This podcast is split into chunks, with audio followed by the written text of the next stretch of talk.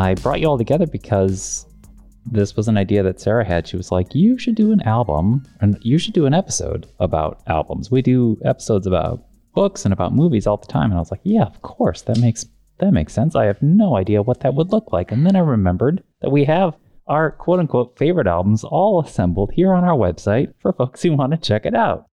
So I figured why not go back to that because it's possible if either of you are like me that you don't exactly remember what you put onto that website. so it's a trip down memory lane, at least for me. Say hello, everybody. Hello. Hey, hey, hey. I have Michelle to my left, Hi, Jeff. and Jordan across from me, Hello. and then Kelly's over to the right. Hi. My name is Jeff, and you are listening to A Little Too Quiet, the Ferndale Library podcast. It's brought to you by the Friends of the Ferndale Library, and today we are talking about music and our favorite albums, quote unquote. Could we even narrow it down to five? if you're, if any of you are like me, also, you couldn't narrow it down, and the five that you picked aren't necessarily exactly your five favorite. That was, that's actually that that might be a good starting point. Is like, how did you decide what the albums that you chose for the website would be? For me, it was all like, what would be the most, what would provide the most variety? Things that I did like that also cross genres, that also had diversity of artists. So that's how I approached it. And I do have albums by Bjork, Talking Heads, Television, The Zombies, and MF Doom. Let's go there. Go around the table. Was it hard to pick? Did you know immediately? Did you overthink it? Who wants to go? I can go. Well, I select music here at the library, so I felt like there was a lot of pressure. oh no, what if the albums I pick are dumb and nobody, everyone stops relying on my taste? Hundred percent, because it's there. for me, there's always more pressure at music than there are for books or movies. Yeah. Because your music picks, he said, crossing his arms and putting sunglasses on, had better be cool. Yeah. I, you know, I went with some that I had lived with for a long time that I could still come back to and say, yeah, I love that. So, you know, it went all the way back to my childhood and at the time, probably within the past two to three years. So I have like a span of when I first heard these things. So I longevity, I guess, was a Sure. thing for me. It's been living with you for a while. Mm. But w- without going into detail, tell us the albums that are on your list, and then we'll go into detail more. I've got Fleet Foxes, Helplessness Blues, Nice, Pearl Jam's Versus, nice. Great Lakes Myth Society's Compass Rose Bouquet, and Led Zeppelin 3. Nice. Jordan, how about you? Hard, cool, pressure? No, I think my list was sort of a combination of stuff that I always tend to fall back to, and then just stuff that was resonating with me at the time. So, you know, I, th- I think that if I made the list today, it would be very different. But yeah, my list is Happiness Hours by the Sidekicks, Give 'em Enough Rope by the Clash, Bringing Down the Horse by the Wallflowers, Majesty Shredding by Superchunk, and Scarecrow by John Cougar Mellencamp. So I was I was like six months away from having one album in every decade from the 1970s onward, onward, but Superchunk messed it up. Mm-hmm. Six months late. So Yeah, that's one of the newer picks on your list. yeah, I believe that's from 2010, maybe. 2010. Yeah. Yeah. Michelle. Hi. it was kind of funny because I thought that this my albums were more varied than they are, and then listening to them, I saw a lot of through lines that I hadn't really seen before. Really? Mine are all pretty much from 2009 to 2019. And I think I picked them because they hit me in like a soft spot. Like I have a big emotional reaction to all of the albums that I picked. And we had them in the collection too. So that also helped. But yeah, I could easily pick another five today. Um, It was funny to go back and see what I thought a couple years ago. I'm not sure when we put these together, but it's been a minute. So. It's been a minute. What's Yeah. on What's on your list? Run through 'em. So I have uh, Forget by Twin Shadow, My Maudlin Career by Camera Obscura, Kiwanuka by Daniel Kiwanuka, Grim Town by Soak, and Voyager by Jenny Lewis. Nice. I'm going to go ahead and go through my list real quick because I didn't. I have, I, I, I vaguely named what was on there. I have, let's see, Bjork's Post, which is from 1996. I have The Zombies Odyssey and Oracle. I have Talking Heads, more songs about buildings and food. MF Doom's Madvillainy, and Television's Marquee Moon. Uh, so I'll go ahead and start with Bjork. I love Bjork, and I know she's the epitome of acquired taste uh, for a lot of people, especially with her singing style. But I have the utmost respect for her, and I was obsessed with pretty much her first four albums. I think that I fell in love with Post. I think it has the most quote unquote hits. I think it is her best album. And the reason I connected with that album is uh, I had kind of a Garden State moment with that album where uh, a friend did the whole like shins treatment for me, where I fed off of how much they loved the album. And I had that magic moment where a light turned on. I was like, yes, this is revelatory. Uh, even though it is uh, bizarre and esoteric lyrics, it's it's set to this like really uh, pump and rave beat. I'm loving it. All right, great. So uh, that was my kind of uh, very 90s, very electronica pick there. Um, tell me about an album on your list there, Kelly. I'll go to the oldest one, Zeppelin 3, obviously. Well, maybe not so obviously. I was not alive when this album was released. I always mix up Le- Zeppelin 1 through 4. Here's the thing I can't remember which one had Stairway. I can't remember which one was the acoustic folky one. But tell us which one is that one? Uh, Zeppelin 3 has Immigrant Song as the d- opening track. So that's kind of all you need to know. That is a statement maker. Is, Uh, that, is that the one with the? Should I do it? Ah, Yeah. Okay. Yeah. I, Yes. di- I didn't want to do it. Yes. This is my dad's ringtone on every smartphone he's ever had, uh, which is wonderful.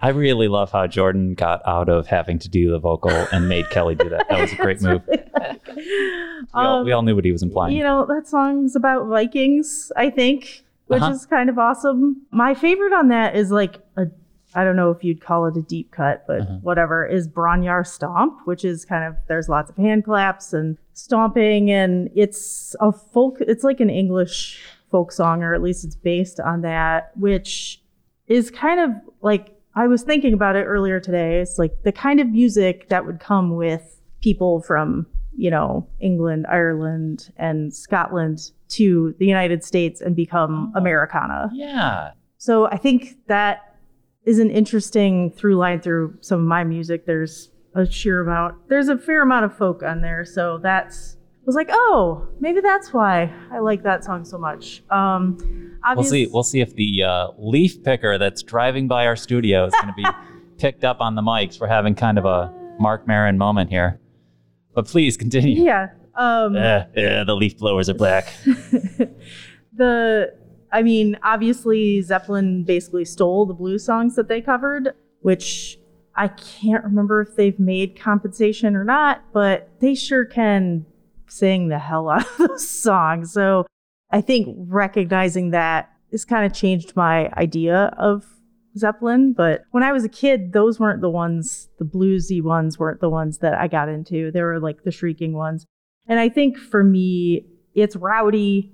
It feels still a little forbidden, even though I'm a 43 year old woman. My mom hated Led Zeppelin, but my dad loved it. So, like, you could pick and choose the time to hear it. It's sexy. Mhm. Uh, Robert Plant is just like a force. So, kind of belting along with him in your car feels like you're freeing yourself somehow.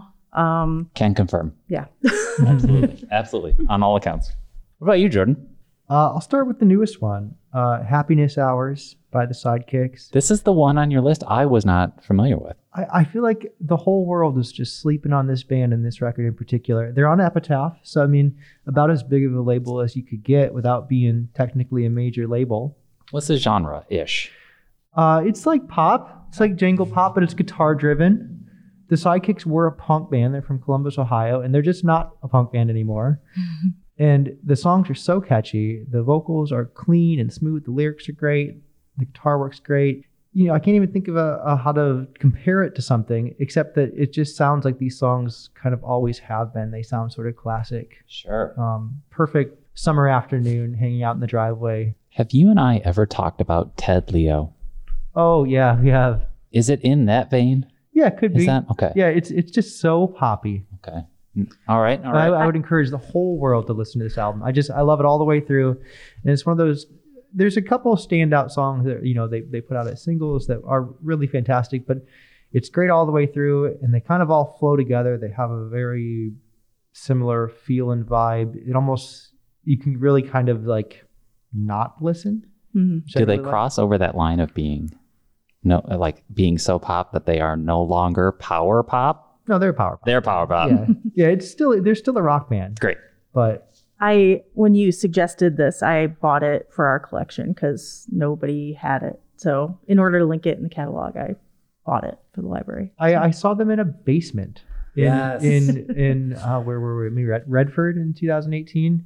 It's just like, why are you guys playing in a basement? You'll basement? never forget that. You'll Oh, never man. forget that. The sound was terrible. Yep. And I, I just I just want the whole world to know this band. I'm sure they're not making enough money to not have day jobs, and I just want them to. I want them to, to do this and put out more albums. So Michelle, how about you? What's an album you want to talk about? Well, I feel like I should start with Michael Kiwanuka because I said Daniel Kiwanuka. I apologize. And but you also talked about albums that really give you the feels, yes. that really are emotional. Yes. And that is that It album. is, It is. So I have to put um, Michael at the top here. Yeah, I first became aware of him um, when he had uh, the album Love and Hate that came out in like 2015, 2016. And I loved the song Rule the World. But most people probably know the song Cold Little Heart from that album because it was the theme song for Big Little Lies on HBO. Mhm. So if you know that jam from that show, this is him. So uh, Kiwanuka came out in 2019. It's produced by Danger Mouse. It is an album of contradictions. It's got a lot of really warm sounds on it, like piano, harp, guitar. It feels really intimate, but the sound is huge. And it also is very electronic because of that, like Danger Mouse side on there. So it's warm, it's electronic. Um, he sounds very conflicted. It's very full of anxiety, uh, sadness, doubt. He talks a lot about, he's a Ugandan British. Mhm. So he talks about a lot about being a black man. And the, you get the sense he's kind of lost hope in institutions and systems, rightly. Mhm. but a lot of the album is him sort of reaching out to one person. It's a great album for headphones. Yeah. It really feels like he's speaking directly to you. And I get this sense of like, I've lost faith in the world, but not in people. Like, you know, these individual connections that we make when we're so depressed, but like we have a friend we can reach out to. He pays a lot of homage to uh, the song Hero is a great one to check out if you just want to get like a sense for it. I think he was inspired by uh, Fred Hampton when he wrote that one. And he's kind of talking about like, in order to be a hero, do you have to be a martyr? You know, Fred Hampton was killed at 21. Hmm. So it's it's this depression of like, you know, especially as a black man, to be a hero, does something terrible have to happen to me? And you and you feel this this deep, deep sadness in him. Um, but at the same time, it is a gorgeous album and even kind of ebullient. Like I, you definitely have soaring. It's like when you listen to the lyrics, you're like, oh wow, this is deep and heavy and timely and sad, but also like the music is just gorgeous and um, it's a, a beautiful record for this time of year to listen to by the fire, or but also very thought provoking. and genre, genre defiant too. I don't I don't fit that into any box. Yeah. Even though Danger Mouse has worked with hip hop, R and B, soul, it is none of that. Even if it, it's not electronica either. Because you got psychedelic in Yeah. there, soul is in there. literally the genre is just human. Yeah. Just, and and pain and joy and sadness and emotions. So Yeah. incredible singer. I'm just l- overlooking the um, track list of uh, more songs about buildings and food from Talking Heads, which is an album I threw on at random. I sort of like some of these songs. I love uh, Warning Sign, even though it's kind of eerie, and I love uh, Stay Hungry and With Our Love and Thank You for Sending Me an Angel. But this isn't this isn't actually my favorite Talking Heads album, and it actually doesn't even have my favorite Talking Heads song on it. But I was going through a big, and I'm still in a big Talking Heads phase. Uh, I remember somewhere in 2015 uh, making the radical statement that the Talking Heads are now officially my Beatles, and that St. Vincent is now my new Radiohead. Um, I supplanted both of those, both of those stalwarts. Um, my favorite song of all time, right now, number one, is "This Must Be the Place" by Talking Heads. Uh, but my favorite album is I guess technically Remain in Light, which is a album that they made in 1984 that they produced with Brian Eno that I don't think a lot of people loved because Brian Eno is an acquired taste and that album is all over the place, even though it gave us the song for Once in a Lifetime, uh, which is the same as it ever was uh, song. so this is a long way of me saying that I just like the Talking Heads. I can't pick a album, but this album is good enough. for the list. more, more, more songs about building some food is, gosh darn it, good enough. Uh, uh, Jeff basically saying you can't go wrong with Talking Heads. Um, anyone thoughts? Talking Heads, David Byrne, I Big- watched the documentary. Is it Stop Making Sense? the live show. Yes. Where he walks out with a little boombox and starts tapping and playing an acoustic guitar, and then it gets wilder and wilder and wilder. Directed by Jonathan Demme. Yeah, mm-hmm. my dad went through a phase of wanting to watch like concert DVDs, and so we would just buy them for him for Christmas. And I'm like, here's one you probably don't want, but we're gonna watch together. And it was such a cool experience because you see them as like these weird art performers, but mm-hmm. to actually get to see them like put the show together. I don't know. It made them more human to me mm-hmm. because before it was just like, oh, it's a guy in a giant suit. Yeah. The end. yeah, yep. I'm not entirely sure, sure I've seen this. Is this the one where David Byrne is just running? He has okay, so life life during wartime is one song that is I'll give you five and a half minutes long in which he is running in place for the entirety of the song, and people are running around the stage. That may have been This, why I took away. this is from my plug for Jonathan Demme's Stop Making Sense. Each song of however 20 they do, like one new person or at least two new people come on stage and new pieces start coming on stage. I'm interested. Yeah. You sh- yeah, it's, Worth it. it's the greatest music documentary of all time. Kelly, another album. I gotta talk about Great Lakes Myth Society. They are local. I don't know if they consider them still selves still together. One can hold out hope. I'll call them out. They are certainly active on Instagram. I I have don't seen this. Know if they're harping on nostalgia. Yeah.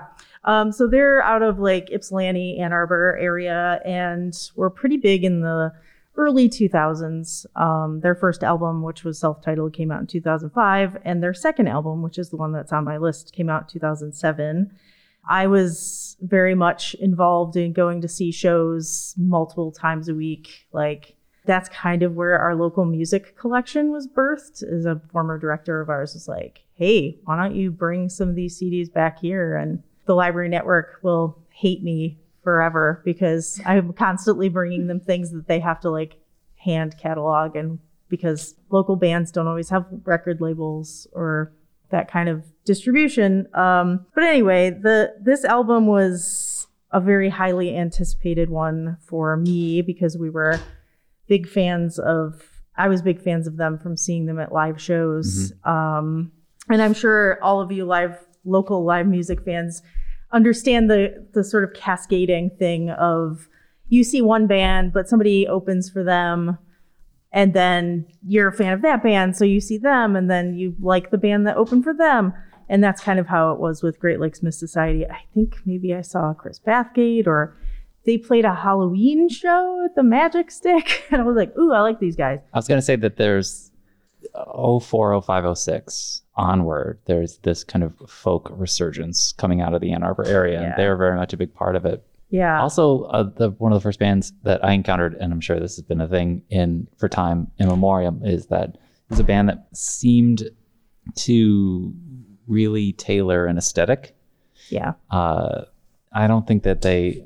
Maybe my memory is blurry, but I don't know if they entirely wore costumes. But I think that there was a lot of, They always wore black suits, if I recall correctly. and they had some. Uh, Jordan, you would have loved this band. They had some old timey paraphernalia on stage, old lantern lights, and I, don't know. wasn't here then. I missed it. yeah, Yeah. Um, they also not every song, but a lot of their songs are very tied to Michigan. They have, you know, uh, one called um, it's slipping my mind. It ref- refers to Novi. Um, there's Isabella County, um, and Compass Rose Bouquet was their second album, which was a lot like brighter in its way than the first one. The first one feels like the fall or like this time of year in Michigan. Compass Rose Bouquet is very much like celebratory of our brief summer in Michigan. Um, Is this the one with heydays? Heydays, yeah. And I was gonna say like I'm sure I heard Heydays before the album came out. It's like very anthemic, but and I think they're all a few years older than me. So at the time when I was like 26, 27, I was like, eh, whatever. But there's a lines like heydays are passing. Uh, don't hold a candle. Don't carry a torch. Those are for castles, and you're long from this their courts. Right. It's basically like, hey, like the apartment you used to rent has been rented like several times over by prettier girls. Is the line? Uh, it's just like things are moving on from like that peak of like, you know, what a lot of people see as their peak of life, but it wasn't like, you know, oh, give up or whatever. It was like healthy cynicism Yeah. and measured nostalgia. Yes. All, all your favorite bands were just haircuts and jackets. yeah, it was the line. And um and I just it takes me back every time I listen to it, especially those louder, like more raucous songs of being in the elbow room, which is now no longer a place, and the Lager House, and just being crammed. Oh, I don't know, into the Atlas Bar, which was probably the size of this room, and If why they smaller. booked Great Lakes Myth Society, who was like pretty big in the area. I thought I was gonna die, but I was sur- sure gonna have a beer and sing along with them.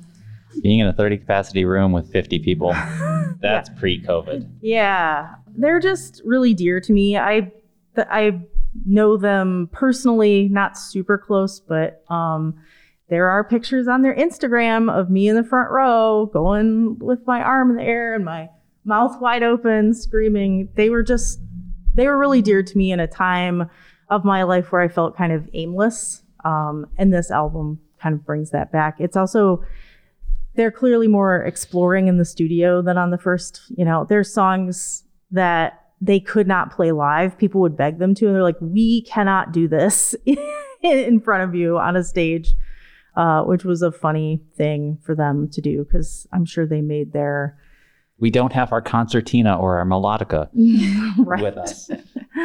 Yeah. What's next for you, Jordan? The next one on my list is the oldest of the ones I picked. It's "Give 'Em Enough Rope" by the Clash, 1978. I love the Clash. I've always loved the Clash. This is- Everyone, everyone listening is like, not London calling? No, I know, I know, and I picked this one specifically. Uh, so the first Clash album is great, but it's rough. It's super punk. It's very punk. It sounds like a bunch of almost homeless 21 year olds, which is like basically what they were. right. Um, but but this one, you know, they, they got a drummer who could actually play. Top topper uh, is you know a world class drummer compared to whoever they had before. And you know, I think Joe Strummer himself was said that you're only as good as your drummer. Um, so that that really tightened up the band. Uh, you start to see some of the creativity come out that you'll see in their later albums. You know, they did a whole bunch of weird stuff after. I mean, London Calling is kind of weird actually Mhm. but uh, Combat Rock, Sandinista, they really, they definitely became so much more than a punk band, and you can start to see some of that in the t- in the in the first track. Is uh, you start to hear those weird volume swells and "Safe European Home." You start to see. Let me back up. I feel like Joe Strummer's creativity was right out in front from the very beginning. He's obviously the leader of that band, but um, I think you start to see Mick Jones come into his own um, in some of the songwriting as well. I'm a huge Mick Jones fan. I feel like he's not talked enough about. I had some John and George moments where I didn't realize it was Mick singing and I thought it was Joe. Oh yeah, I'd uh, As a little kid, I was like, I mistook a lot of George songs for John. I had those same, my ear wasn't trained. yeah. As a, well as a, as a punk kid, trying to write songs and trying to sing, um, hearing somebody else write great music in a, with a high tenor uh, made me feel a lot better. Because you know, I think we'd all love to sound like Joe Strummer, but we can't. That's not the way it works. Mhm. So Nice. Polished, polished punk. yeah, my favorite tra- uh, track off the album is "Stay Free." That's a Mick Jones song that I was thinking of. Michelle. Jeff. Yes. So I guess we're moving on to Jenny Lewis and Voyager Amazing singer. now. I, and I realize actually that's one of the through lines of my picks is they're all amazing singers who can just belt it out. I, th- I feel like almost all my albums could be considered like torch song albums, which I'm like, okay. Um, but yeah, Jenny has a, a great voice. And so she's, you know, been around forever. She was a child actor. She was like Mr. Belvedere, True Oh, Beverly Hills Yeah. um, all sorts of something with Fred Savage. So, and she's about my exact age. So I've just always liked her and kind of related to her. And then, you know, she kind of grew out of the acting and did Rilo Kiley and a lot of music as a young adult. And then this album kind of came out of after Rilo Kiley broke up, she had insomnia. And I guess she just started working on music to kind of push through that and work through her feelings of about the breakup of the band. It's not her first solo work, but it's her first solo work, I believe, post Rilo Kiley. Mhm. And she kind of has like a sort of an Americana out country, like especially when she did uh, Rabbit Fur Coat with the Watson Twins. That was a very country album. But this is another one where she's sort of crossing genres. You get a little bit of country, but definitely some psychedelica. You also get a little disco on the drums and whatnot. I think Ryan Adams produced this, boo, but it is a great album. um, and she's kind of wrestling with the idea of aging as a woman and kind of doing her own thing. I think she had a pretty rough childhood, so she's sort of been parenting herself for a long time, but she's also, you know, been in a lot of messy relationships. She's child free, and she kind of grapples with that a lot on this album as she sees her peers, you know, getting married or exes getting married and having children, and and kind of wrestling with her choice to just sort of remain independent Mhm. herself, doing her thing. One of my favorite COVID songs was called "A Puppy in a Truck," and it's just about like how just, this is me. I got a puppy in a truck. I'm good. You know, I don't need uh, to be in a relationship. I don't need kids. Like Yeah. I can be perfectly content with my life the way it is. And maybe it's this album that kind of helped get her to that content point because she doesn't sound totally content. Right. It, and I'm sure, you know, it's difficult as a woman and someone who's been in the spotlight for her whole life to have people constantly judging you. And, you know, she's gorgeous too, but I appreciate her choice for the album cover of this.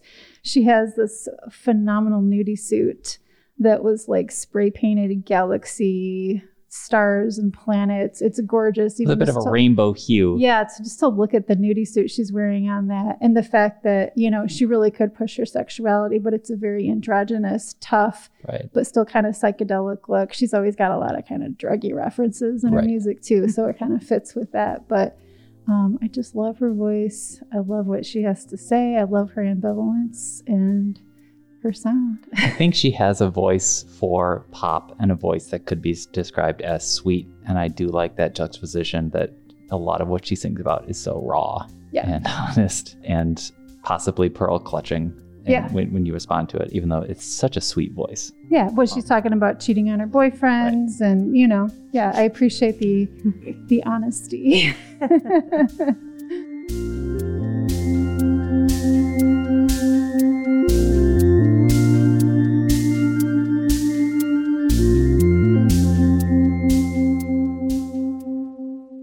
Next, I want to talk about uh, an album called Marquee Moon by Television. Have uh, either of you ever heard of television or listened to television? yes. Yes. Um, okay, great. I was introduced. A friend of mine introduced me to them. I came late to it, but Awesome. Yeah.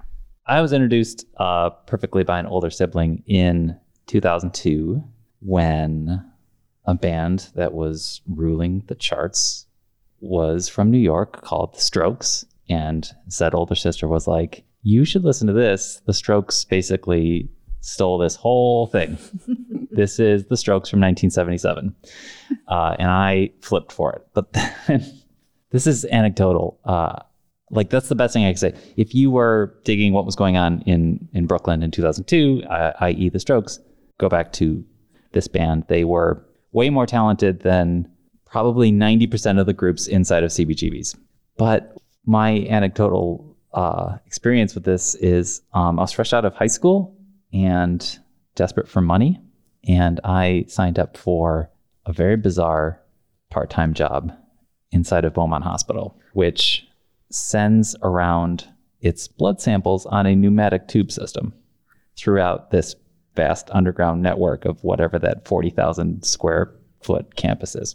And that was going to be down for maintenance. So they needed human beings to shepherd all of this blood, ar- around the underground tunnels of a hospital, and I had the midnight shift. Oh God. You're a blood Sherpa.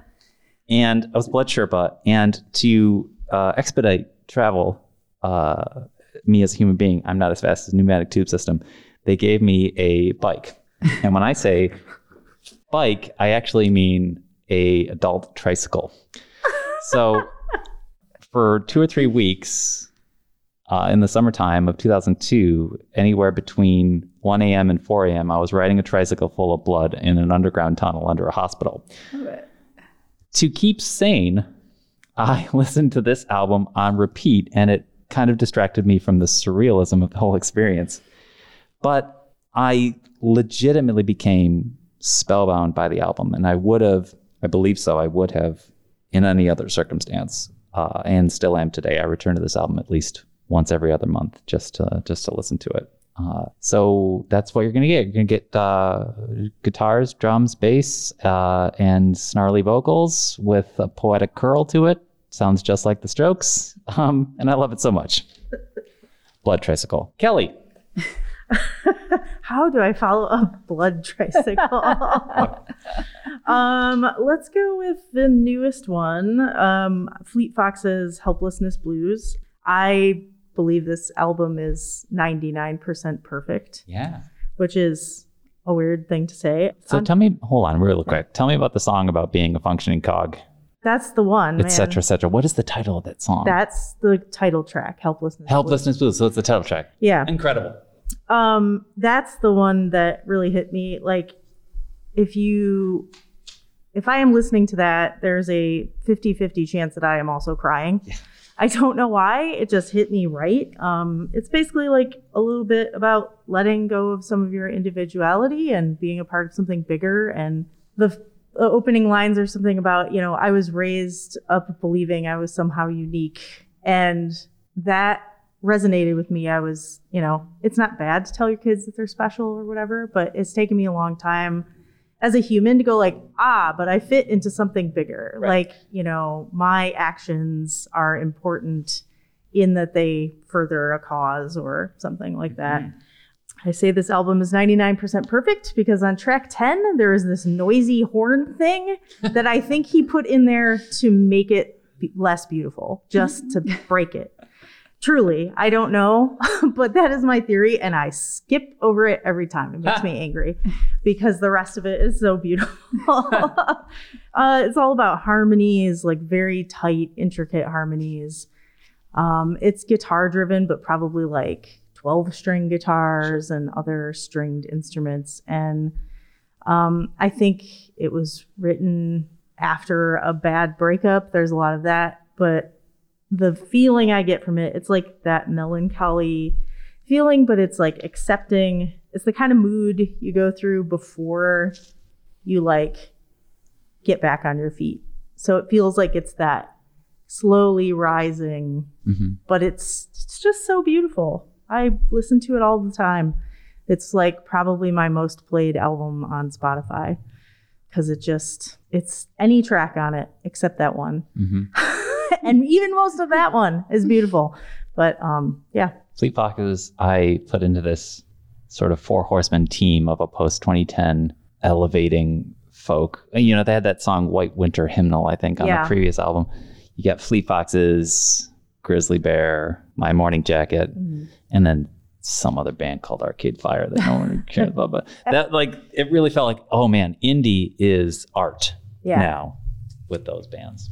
Yeah. Hate Arcade Fire. Sorry, everybody. All right, Jordan. My next pick is Bringing Down the Horse by the Wallflowers, 1995. Um, Is that their first or second? It's their second. Don't know the Wallflowers. Is fronted by Jakob Dylan, who is the offspring of Bob Dylan. The cool thing about being the offspring of Bob Dylan, aside from the obvious thing, is that if you're Bob Dylan's kid, you can pick. You basically get to handpick the the best musicians to work with you, um, and it really shines through on this album. The playing is just fantastic. Uh, it's produced by T Bone Burnett, which I think is probably one of the reasons why you have this group of six or seven or eight extraordinary musicians Um, and yet they were able to maintain some of the sparseness that is so important in making a good record. Mm. Is that nobody overplays? There's just there's room on it, which I love. Uh, a good example of that is on One Headlight. Uh, it's a five minute song. There's not a single crash cymbal in it Whoa. Which makes me really really happy i think i think i think a lot of times cymbals can you know a cymbal on its own is not a great sounding thing um, i think a lot of rock bands lean on them a little too heavy to fill space when it's just not necessary if you're if you're doing something or saying something that's interesting and important the other thing i noticed you know i've probably heard sixth avenue heartache you know for almost almost 30 years now is that possible 1995 It's getting there. 20 something years yeah Oh, okay gosh. Yeah. Anyways, uh, you know, I've heard that song forever. It just occurred to me today as I was listening, like, that sounds like the guy from the Counting Crows in the in the harmony. The harmony track on on Sixth Avenue Heartache is, is Adam Duritz. Adam Duritz. Oh Duritz. my gosh. Wow. Yeah, so and that's how you. Yeah. I mean, you're Jakob. You're Jakob Dylan. You can make that phone call. yeah, you can get whoever you want to play on your album because your dad is Bob. I mean, and you know, Jakob Dylan is a great songwriter too. I'm blinking on a name right here. Uh, Crosby, Stills, Nash. Crosby's first name. Can someone help me out here? David. Thank you so much. I was watching a documentary. This is, has nothing to do with anything that uh, that Jakob Dylan that Jakob Dylan sort of produced in Oh, I saw that. the one on Laurel Canyon. Yeah, There's this I find to be painful but possibly fleeting moment in which Jakob Dylan is interviewing David Crosby and they they come on to the subject of his father and David Crosby says something like, I mean, this is Bob Dylan. No one's going to beat Bob Dylan. He's the greatest. And he's like saying it kind of absentmindedly, not realizing who's standing next to him. And Jakob's just kind of like, anyway, Michelle. Let's talk about Forget by Twin Shadow, Okay, but you only have five seconds. Who is George Lewis Jr., Sparkly Sadness. Is the song five seconds on there? No. Oh, that's a different album, sorry. Confess, I want to say. It's Um, my favorite. Uh, yeah, Shadow, yeah, yeah, so. yeah. There's he's got a couple really strong albums after this one sure. too, but this was the one that kind of like I just was obsessed with this and like 20 this came out in 2010. is I this his say. debut? Um, he may have had one before it, but this was the one that really hit and got a lot of attention.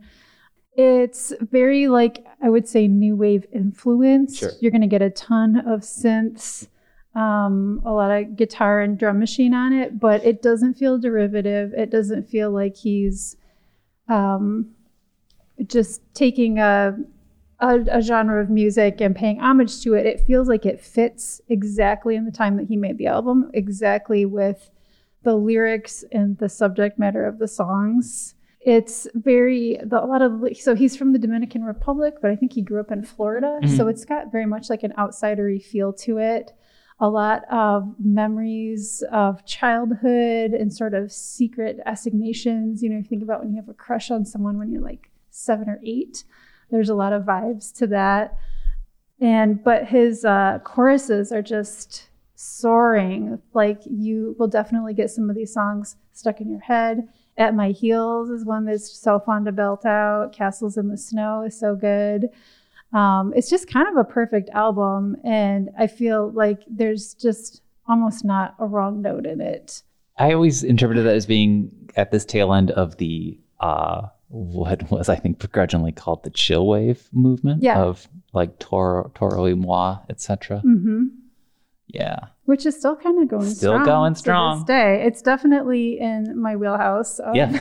a lot I of music still sounds like this. Um, but he's he's a writer. He's actually written a book, and the the lyrics are really worth digging into. And when I was re-listening to it, I just had like the lyrics from Spotify up, and I was like, "Damn, these are really really good lyrics." awesome. So yeah, I'm going to talk about uh, hip hop now. This is uh, Madvillainy, which is mostly featuring MF Doom, but it's for collaboration with producer Madlib.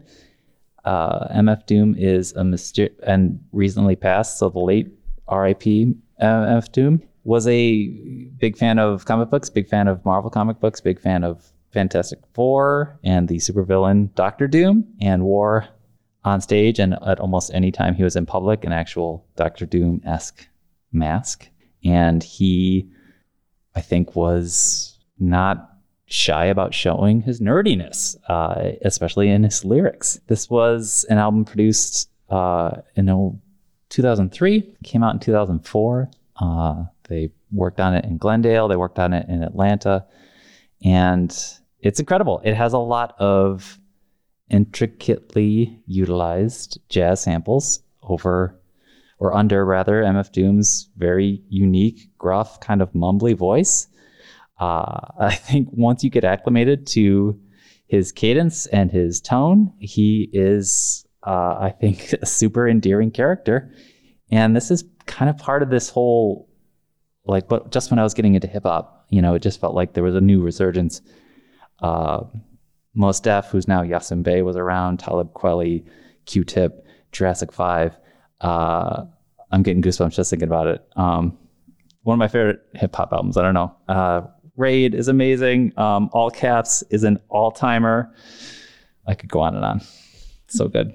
How about you, Kelly? This is my last one because when we first came up with this Yeah. list, we only asked for four. So, um, my last one is Pearl Jam versus. Uh, I feel like Pearl Jam was the first band that I liked by like by myself, if that makes sense. My one of my older brothers really liked them too, but I felt like my experience with them was more individualized. You know, Led Zeppelin, obviously, my dad liked that. It was you know all over the radio, but um, I was 13 when this album came out, which is kind of in that I feel like that time when you're really first starting to discover music and the fact that I knew it was coming out ahead of time was also a unique experience of like, oh, it comes out, you can go to Flipside, which still exists, uh, at midnight and pick it up, you know, and that's what my brother did and brought it home and we, you know, listened to it. Um, I don't really know why I liked it as a 13 year old, truthfully, but um, I think it's got elderly lady, el- elderly lady El- behind. Oh yeah, elderly woman behind a counter in a small town. I think is the full title. Mhm. Uh, I love that song. Um, Daughter is another favorite off of that. A lot of it feels angry um, and dangerous, but as an adult, I'm sort of reflecting on it, and it's, you know, they're angry about justice issues that we're still angry about. Um, there were songs that I just would skip back then that now I'm like, oh, this was like the important one. You know, Glorified G is about gun Right. violence and that didn't resonate with me as a kid because I, you know, grew up believing that like, oh, well, those people are just bad. It's got nothing to do with guns, you know? And my thoughts have changed over the years. I mean, it was all about Eddie Vedder for me. Yeah. I had a huge crush on him, which I think half the world did. um, but mean- again, reflecting on it, like the guitars are so awesome on it. Like, could just sit there and listen to the tracks without his vocals and still enjoy them. Um, a little like piece of early 90s like nostalgia. My brother was a huge fan and we tried to get tickets and he felt it necessary to call my mom on a uh, payphone in the Oakland Mall near the Harmony House before we walked up and got tickets. And they were sold out by the time he got her to say yes to me going as a 12 year old. So I've never gotten to see Pearl Jam. And then right before your brother hung up, he remarked upon how 90s everything about this was. Literally. running up the stairs into the Harmony House to the back of the thing Of a mall. the ticket booth in the mall. Payphone. Um, I don't think he's ever seen them live either, which he's like eight years older than me. He should have just thrown me to the curb and bought tickets or bought tickets and then begged for permission later. Um, but yeah, they're a big, their first two albums are just like very important to me. Like I said, they were, um, they were the first band that I felt like I liked for my own reasons. It wasn't just because the radio. I like wrote them a letter and they sent me uh, a CD single and a and a postcard back, which I probably Amazing. don't still have. But um, I was telling Michelle that I would use our big stereo in the living room to program which tracks would play and how many times. And so there were certain tracks I'd play like multiple times in a row. Yeah. I would skip some. I was also really adept at hitting the like 15 minute skip to skip over the swear words so I could continue to listen to these albums out loud in the house. so it was like they're very much a part of that early like CD era for me. Beautiful. Yeah. Oh, is it cougar time? No, it's Superchunk time. Okay, okay. Jeff, how would you describe Superchunk? Super Chunk is close to power pop, I would say. It's like punk adjacent college rock. College rock, it's very riffy. Yeah. I mean, they come out of the 80s. They come out they come out of that same sort of area of Yo La Tengo, not geographically speaking, but stylistically speaking. Yeah. And Mac McCaughan is a super high pitched voice. yeah. That's no insult. When you hear him talk, he sounds like a chipmunk. I love him. Yeah, I love him. I, I, I- the word I was thinking was kind of weaselly, but Yep. it has a negative connotation. But Yep. Chipmunk, it, yeah, it's it's great though. Um, the first album came out in 1990. Mhm. Their ninth album, Majesty Shredding, came out in 2010.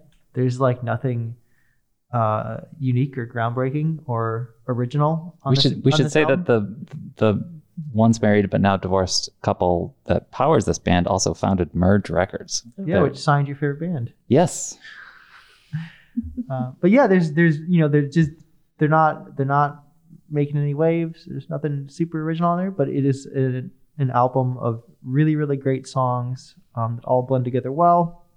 It was the first Superchunk album that I heard, um, so it was really it was a accessible, cleaned up version of Superchunk that kind of allowed me to. It was a gateway for me. Yeah, he and he can be honest and raw just like Jenny, and he can be nerdy too, like MF Doom in his lyrics. You should also check out his side project, Portastatic. Mm-hmm. Michelle. Camera Obscura, Yes. My Maudlin Career. This came out in 2009. Is that the one with the song that says I fell asleep in a fell in love in a dusty library? Spent a week in a dusty library. Thank you, spent a Waiting week for some words to jump at me. Yes. So of course I have to include that one on here. French Navy. French Navy. it's Navy. like a very perfect library song. Pop with an orchestral orchestral swirl to it. yeah, well, and the String whole album is really string heavy. Yeah. Um, but the the music is gorgeous on. They have just a ton of talented musicians on this. I, I'm going to offend everyone. Uh, Irish or Scottish? I can't remember. Scottish. Thank you. They're From Glasgow. So yeah, and uh, Tracyanne Campbell's voice again is a huge reason why I love this band.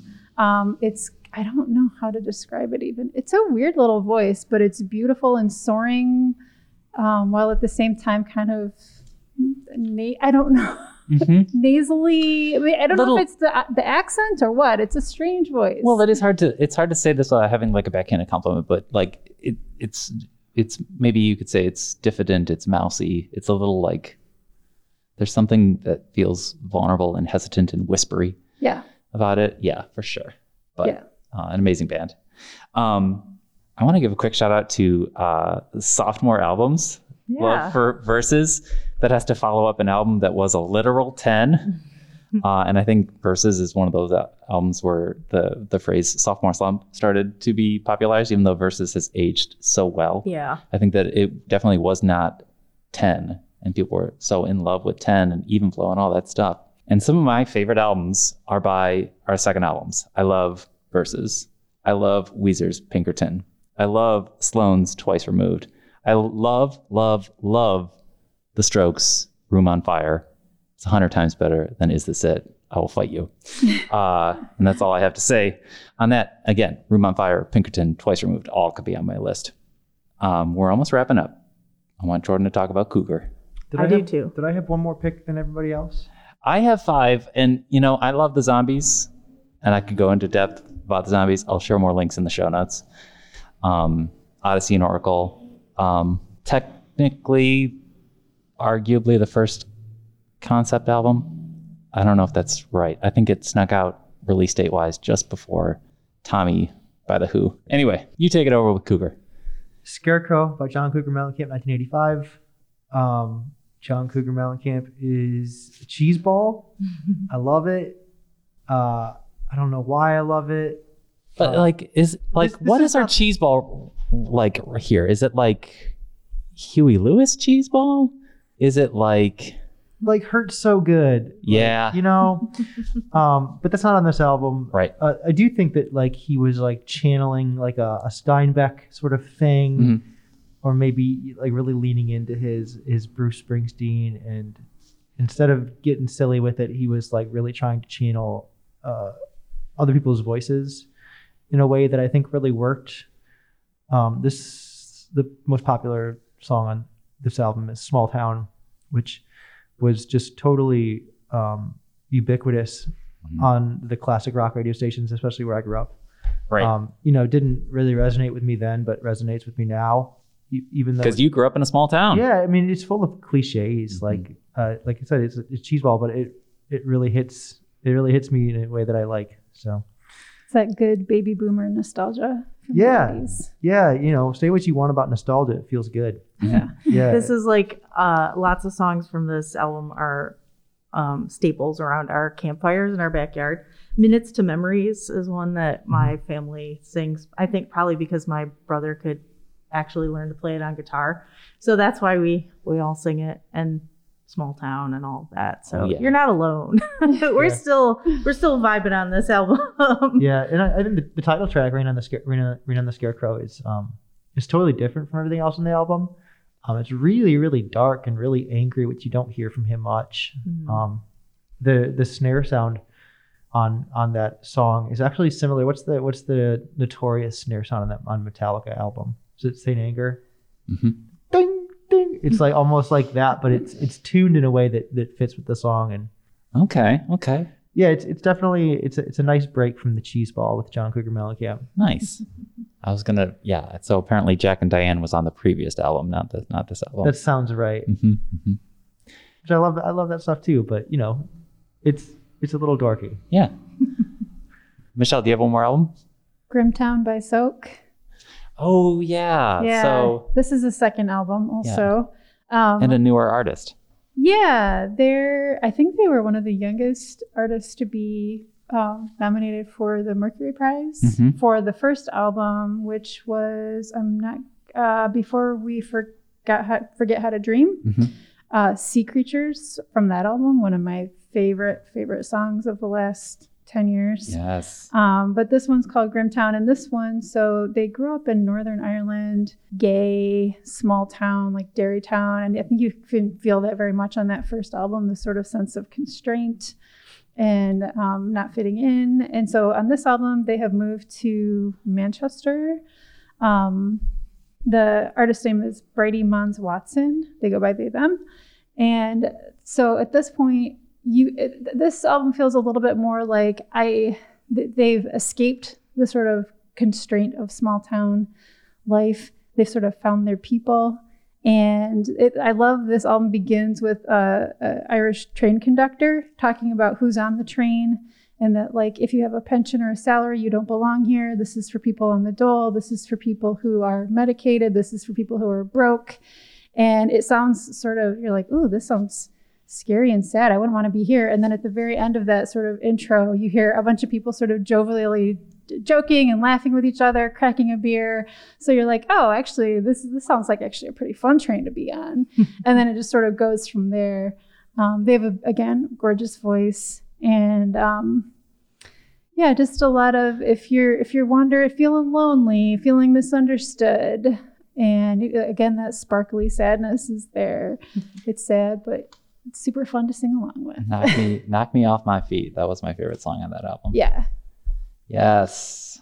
I mean, and uh, quick shout out to the zombies. You know, everyone knows them for um, "Is the Time of the Season" or "She's Not There," but none of those hits are on Odyssey and Oracle. Um, the closest you get is a song called uh, "This Will Be Our Year," which sometimes appears on movie soundtracks. But yeah, just a just a sweet Brit pop album from the late '60s with lots of piano and lots of guitar. Good old Paisley pop.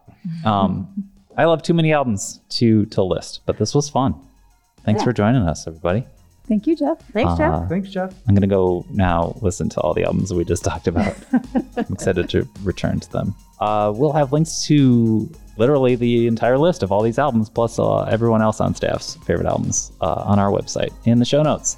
Thanks for listening to uh, another episode of A Little Too Quiet. It's the Ferndale Library podcast brought to you by the Friends of the Ferndale Library. If you want to support this podcast, you can go to ferndalefriends.org, but please remember to rate, review, and subscribe. And of course, thank you to John Duffy, who gave us music to uh, open the uh, open and close the podcast. We'll be back next week with more. Thanks for listening.